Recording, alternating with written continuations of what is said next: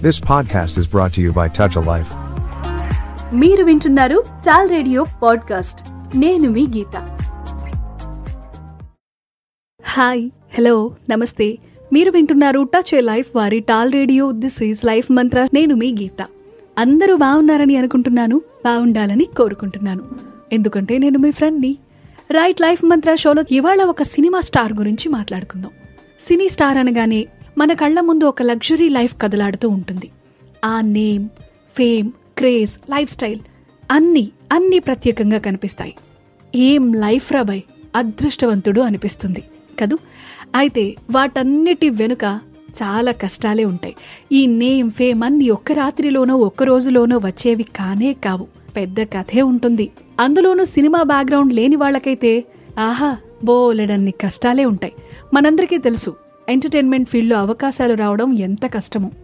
పోనీ ఏదో ఒక రకంగా ఒక ఛాన్స్ వచ్చినా నిలబడ్డం తేలికేం కాదు. టాలెంట్ని నిరూపించుకునే పాత్రలు దొరకడం కావచ్చు ప్రేక్షకుల మనసులను గెలుచుకోవడం కావచ్చు ఇవన్నీ కూడా ఒక్క రోజులో అయ్యేవైతే కాదు. ఎన్నెన్నో ప్రయత్నాలుంటాయి వాటి వెనుక. ఎంతో కష్టం ఉంటుంది. సో ఇవాళ అలా కష్టాలు పడి స్టార్గా ఎదిగిన ఒక వ్యక్తి గురించి మనం మాట్లాడుకోబోతున్నాం. రాఖీభాయ్ అనగానే టక్కున గుర్తొస్తుంది మనకు ఆ పేరు. Exactly. Yash KGF hero Yash గురించే ఇవాళ మనం మాట్లాడుకోబోతున్నాం. ఈ రాఖీభాయ్ మన మనసులో చెరిగిపోని ముద్ర వేసుకున్నాడు కదా కన్నడ సూపర్ స్టార్.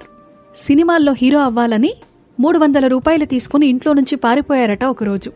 అలాంటి వ్యక్తి ఇప్పుడు పాన్ ఇండియా స్టార్గా ప్రేక్షకుల మనసుల్లో చెదిరిపోని ముద్ర వేసుకున్నారు. యష్కి ఎలాంటి సినిమా బ్యాక్గ్రౌండ్ లేదు. అయినప్పటికీ సూపర్ స్టార్గా ఎదిగారు. మరి ఆ జర్నీ తప్పకుండా ఆసక్తికరమే కదా? యష్ అసలు పేరు నవీన్ కుమార్ గౌడ.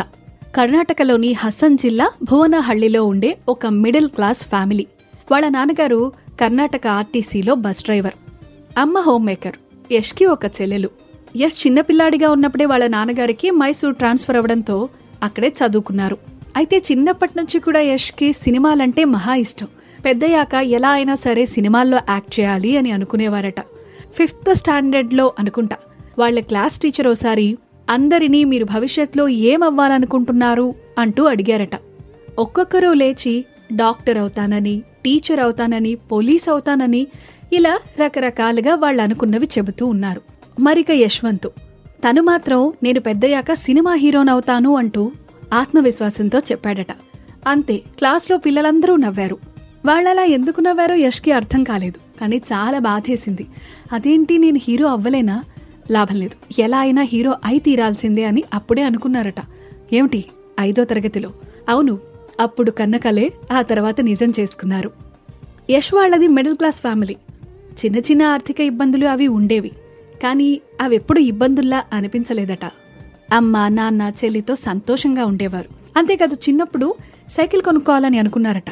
కానీ సైకిల్ కొనిచ్చే స్తోమత వాళ్ళ నాన్నగారికి లేదు. అందుకే గంటకి రూపాయి చెల్లించి సైకిల్ అద్దెకి తీసుకొని యమా తొక్కేవాళ్ళట ఇక సినిమా ఎప్పుడైనా చూస్తే చాలు ఆ రోజు ఆ హీరోలా ఫీల్ అవుతూ ఇమిటేట్ చేస్తూ ఉండేవాడట. వాళ్ళ నాన్నగారికి మాత్రం సినిమాల మీద అంత ఆసక్తి ఉండేది కాదు. పిల్లలు బాగా చదువుకొని సెటిల్ అయితే అంతే చాలు అనుకునేవారట. యష్ మాత్రం స్కూల్లో జరిగే ప్రతి కల్చరల్ యాక్టివిటీస్లో కూడా పార్టిసిపేట్ చేసేవాడట. ఏ చిన్న అవకాశం దొరికినా స్టేజ్ మీద కనిపించడానికి చాలా ఉత్సాహం చూపించేవాడు. ఆ తర్వాత పీయూసీ కంప్లీట్ అయింది. పదిహేడు సంవత్సరాల వయసు. ఇక చదువుకోబుద్ధి కాలేదు. సినిమాల్లోకి వెళ్ళాలన్న తాపత్రయం. మరి ఏ పేరెంట్స్ అయినా ఒప్పుకుంటారా? యష్ పేరెంట్స్ కూడా ఒప్పుకోలేదు. తనకేమో ఏం చేయాలో తెలియలేదు. అలా అని సినిమా హీరో అవ్వాలి అనే ఆలోచన మాత్రం విరమించుకునే అవకాశమే లేదు. అందుకే ఇంట్లో ఎవరికీ చెప్పకుండా వాళ్ళ నాన్నగారి జేబులో నుంచి మూడు వందల రూపాయలు తీసుకుని ఇంటి నుంచి బెంగళూరుకి పారిపోయారట. వెళ్ళడానికైతే వెళ్ళారు. అక్కడికి వెళ్ళాక చాలా భయం వేసింది. డబ్బులేమో త్వరగానే అయిపోయాయి. తిరిగి ఇంటికి వెళదామంటే అమ్మ వాళ్ళేమంటారోనన్న భయం. అసలు రానిస్తారో లేదో అన్న అనుమానం కూడా.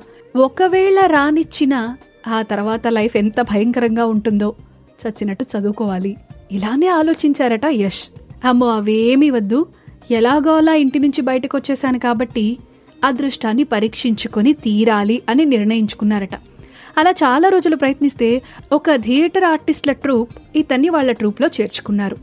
హ్యాపీ ఇక ఒక దారి దొరికింది అనుకున్నారు యష్. కానీ వాళ్ళు యాక్ట్ చేసే అవకాశం అస్సలు ఇవ్వలేదట. పైగా తనతో టీలు సిగరెట్లు తెప్పించుకుంటూ ఉండేవారట. అంతేకాదు బోలెడన్ని పనులు కూడా చేయించుకుంటూ ఉండేవారు. వాళ్ళని వదిలేసి వెళ్దామా అంటే ఒక్క ఛాన్స్ రాకపోదా అని వెయిట్ చేస్తూ ఉండేవారట యష్. చాలా ఓపికగా వాళ్ళు చెబుతున్న ప్రతి పని చేస్తూ ఉండేవారు. అయితే ఒకరోజు వాళ్ళు స్టేజ్ మీద డ్రామా వేసే సమయానికి ఒక ఆర్టిస్ట్ రాలేదు. దాంతో ఆ పాత్ర యష్కి దొరికింది. అంతే ఆ ఛాన్స్ని ఏమాత్రం వదులుకోలేదు. నటనతో అదరగొట్టేశారు. అప్పటికి గాని వాళ్ళందరికీ అర్థం కాలేదు యష్లో ఉన్న నటుడి గురించి.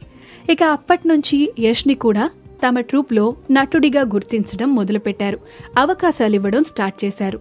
అలా ఆ ట్రూప్తో కలిసి నాటకాలు వేస్తూ గడిపారట యష్. అలా వచ్చిన డబ్బుతోనే సర్వైవ్ అవుతూ ఉండేవారు. ఈలోగా తను ఎక్కడుంది ఏం చేస్తున్నది పేరెంట్స్కి తెలియజేశారు. కొన్నాళ్ళకి వాళ్ళ నాన్నగారి మనసు కరిగింది. సినిమాల్లో యాక్ట్ చేయడం కోసం నటన కోసం యష్ ఎంత తపన పడుతున్నది అర్థం చేసుకుని డబ్బులు పంపిస్తాను జాగ్రత్తగా ఉండమని చెప్పారట. అయితే యష్ తిరస్కరించారు. ఇక నాన్న మీద ఆధారపడకూడదని. అలాగే కష్టం అంటే ఏమిటో తనకి తెలియాలని సొంత కాళ్ళ మీద నిలబడాలనే ఉద్దేశంతో నాన్నగారు డబ్బులు పంపుతానన్నా కూడా వద్దని చెప్పేశారు యష్. నాటకం ఉన్న రోజుల్లో తినేవారట లేని రోజులు పస్తులుండేవారు. అలా లైఫ్ నడుస్తూ ఉండగా టీవీ రంగానికి సంబంధించిన కొంతమందితో పరిచయం ఏర్పరచుకున్నారు. కొన్నాళ్ళకి ఓ సీరియల్లో ఛాన్స్ వచ్చింది. ఈటీవీ కన్నడలో ప్రసారమయ్యే నందగోకుల అనే సీరియల్లో నటించే అవకాశం యష్కి వచ్చింది.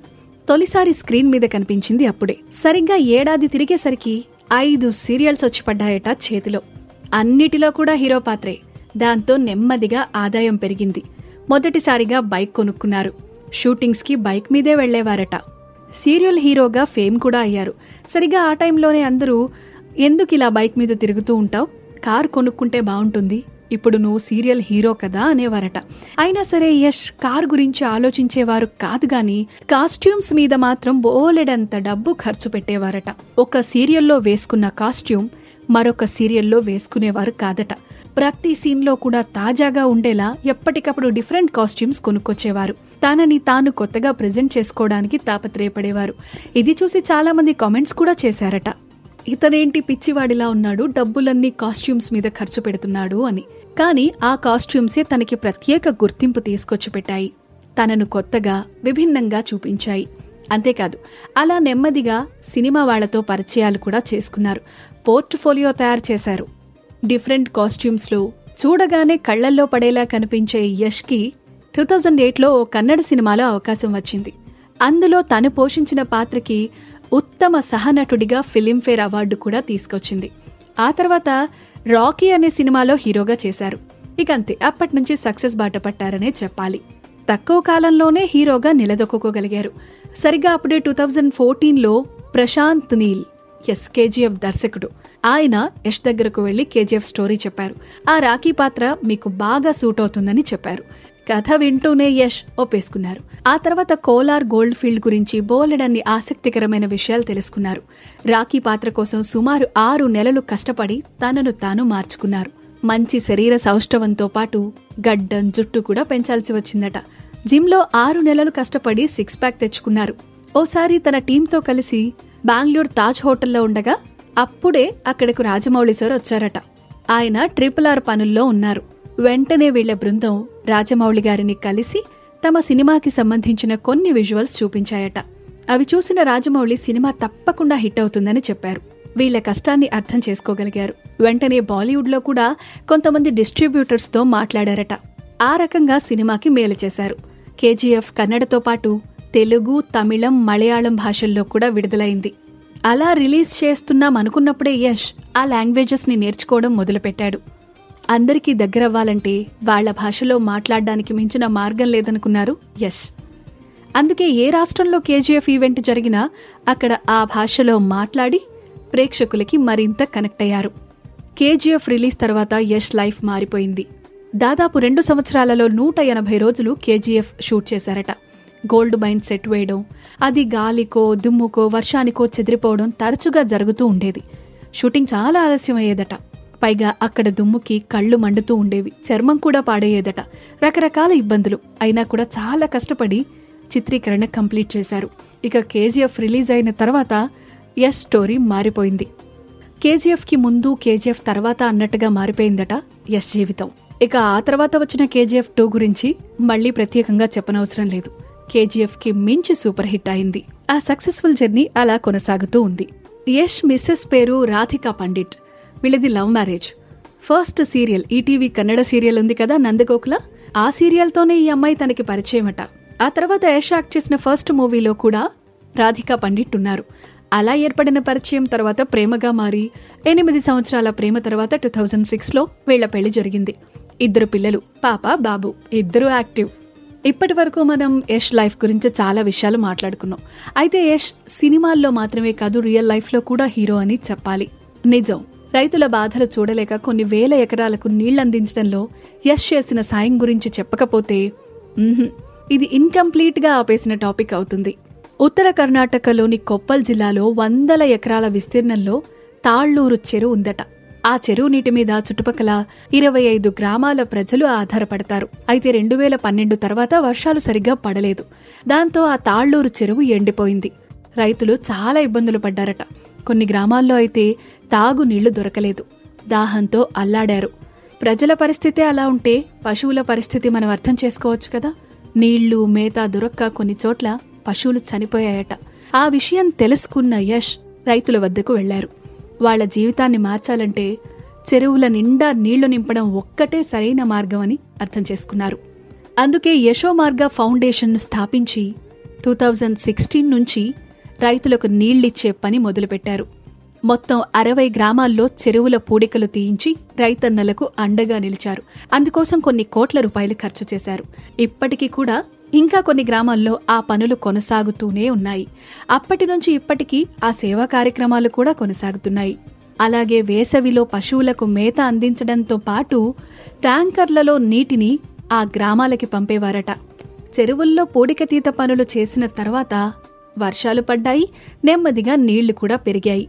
ఆ తర్వాత నిరుపేద రైతులకు ఉచితంగా విత్తనాలు ఎరువులు కూడా సరఫరా చేశారు. అంతేకాదు యశోమార్గ ఫౌండేషన్ ద్వారా ఇప్పటికీ బోలెడంత మంది నిరుపేద రైతులకి సాయం అందిస్తున్నారు. కొన్ని వేల ఎకరాలకు నీళ్ళందించడంతో పాటు విత్తనాలు ఎరువులు వంటివి సరఫరా చేస్తున్నారు. అలానే మరిన్ని సేవా కార్యక్రమాలు ముందు ముందు చేయాలని ఉందని ఇప్పటికే యష్ చాలాసార్లు చెప్పారు. యష్ వ్యవసాయానికి అండగా నిలబడుతూ రైతులకు సాయం చేయడంతో నిజ జీవితంలో కూడా హీరో అనిపించుకున్నారు. నాన్న జేబులో నుంచి మూడు వందల రూపాయలు తీసుకుని ఇంటి నుంచి పారిపోయిన వ్యక్తి పాన్ ఇండియా సూపర్ స్టార్గా ఎదగడం అంటే చిన్న విషయం కాదు కదా? సినిమా స్టార్ కావాలన్నది తన చిన్ననాటి కళ బలమైన కళ ఆ కళని నిజం చేసుకోవడానికి బోలెడన్ని కష్టాలు పడ్డారు యష్. ఏదైనా లక్ష్యంగా పెట్టుకుని సాధించాలి అన్న తపన ఉంటే ఎన్ని కష్టాలకైనా ఓర్చి సాధించి తీరుతారు. కన్న కలలని నిజం చేసుకుంటారు. అందుకు ఓ మంచి ఉదాహరణే యష్ లైఫ్. ఎలాంటి ఫిల్మీ బ్యాక్గ్రౌండ్ లేకపోయినా తాను లక్షాధికారి కాకపోయినా చదువు మధ్యలోనే వదిలేసినా తనకి ఇంట్లో వాళ్ళు సపోర్ట్ చేయకపోయినా ఇవేవి కూడా యష్ని అడ్డుకోలేకపోయాయి చూసారా? అదే సంకల్ప బలం. తాను హీరో అవ్వాలని అనుకున్నాడు అయిపోయాడు. అంతే. బలంగా నమ్మితే గట్టిగా ప్రయత్నం చేస్తే మన ప్రతి కళ నిజమై తీరుతుంది. కావాలంటే ప్రయత్నించి చూడండి. ఇలాంటి మరెన్నో ఆసక్తికరమైన విషయాలని నెక్స్ట్ టాల్ రేడియో పాడ్కాస్ట్లో విందాం. అంతవరకు సెలవు. వింటూనే ఉండండి. Tall radio podcast. నేను మీ Geetha. You have just listened to Tall Radio Podcast. For more podcasts, visit www.touchalife.org.